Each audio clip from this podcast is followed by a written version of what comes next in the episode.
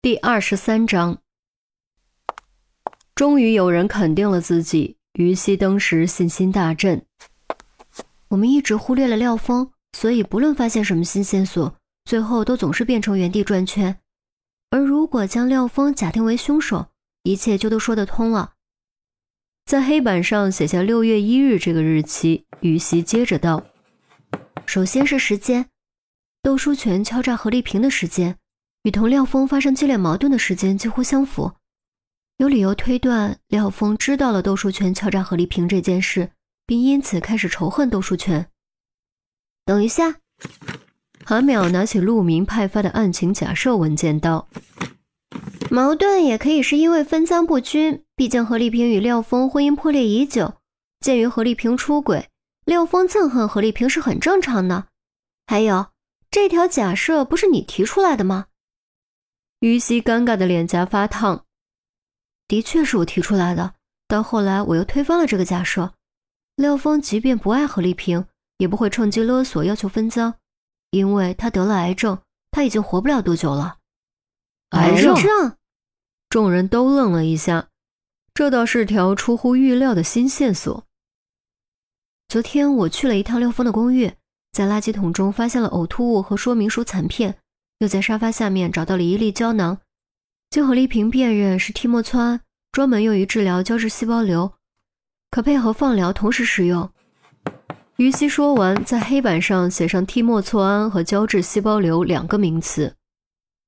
老廖得了脑瘤。陆明双眉又锁了起来，手指一下下轻轻敲着桌子，而且很有可能是恶性的。为了确认，我去找了赵文。赵文正在进行脑组织病理切片制作，应该很快就会有结果。现在先假定是恶性的。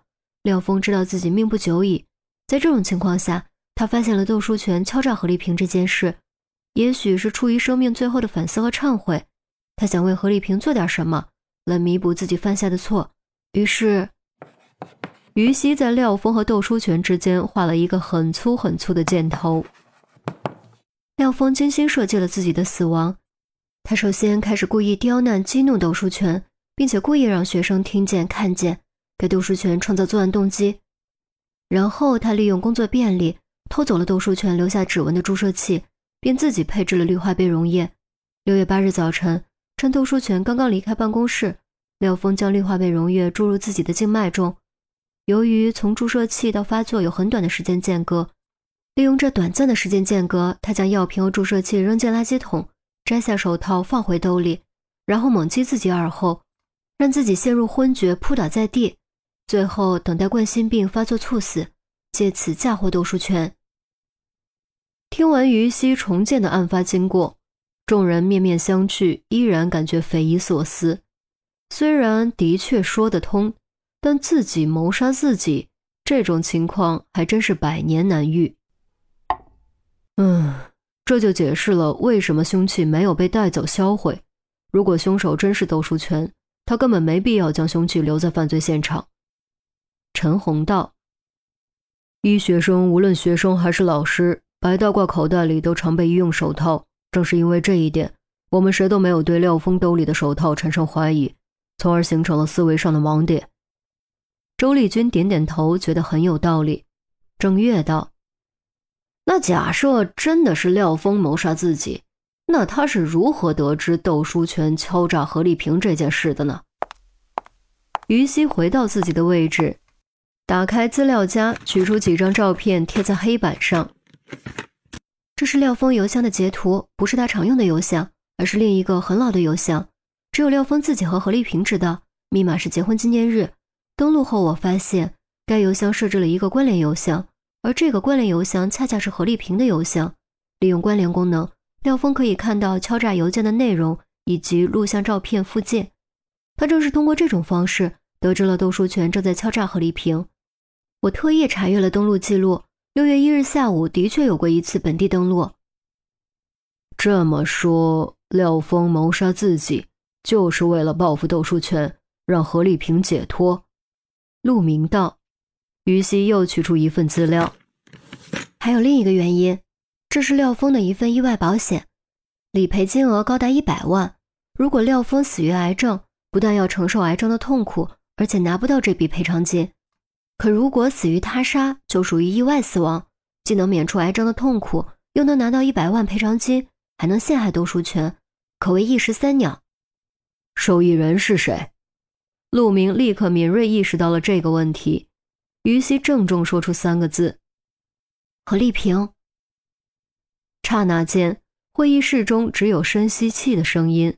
一开始，几乎没人将于西的猜测当回事。可此时此刻，就连反对声音最大的郑月和韩淼，都已经开始倾向廖峰谋杀自己、嫁祸窦书全的推论。实在是太惊人了！所有的谜团都迎刃而解，所有的线索都完美串了起来。凶手不在响尾蛇的外面，而是藏在响尾蛇中间的空白处，藏在所有人的思维盲区里，藏在整个案子最容易被忽略的地方。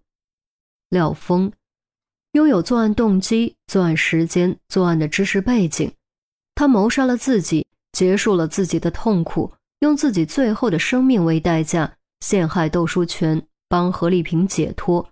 同时，用一百万保险金对何丽萍做出补偿，弥补自己多年来犯下的错。半晌，陆明才率先叹了口气：“唉，老廖啊，老廖，如果真是这样的话，恐怕我们不能让你如愿了。万幸，窦书全肯定要进监狱，你死也该瞑目了。”唉，客观的说，这个推论最合理，我支持小鱼的推论。你们呢？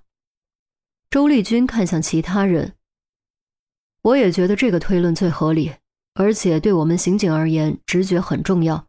至少我的直觉告诉我，这个推论应该就是真相。陈红说完，朝于西点点头：“小鱼干得不错，值得表扬。”于西连忙道谢，笑得却有些牵强，心中阵阵发虚。我赞同于西的推论。杜宾悄悄朝于西竖了个大拇指。嗯，百分之八九十吧，应该没错了。不过还需要更充分的证据支持，否则没法结案。韩淼也点点头。郑月往后一靠，苦笑道：“哎，于西同志。”您要是早点发现该多好，我和小韩就不用辛辛苦苦排查这么久了。话不能这么说，方向错了就是白干。事先谁知道方向对不对？陆明瞪了郑月一眼，郑月立马告饶：“得得得，陆队，您就别给我思想教育了。我错了还不行吗？只要能破案，所有的努力都是值得的。我感到很光荣，非常光荣。”你这小子，除了贫还是贫。陆明收回目光，敲了敲桌子。既然大家都倾向于小鱼的推论，那就齐心协力再找找其他证据。小韩说的没错，毕竟死人没法承认犯罪，现有的证据恐怕不足以结案。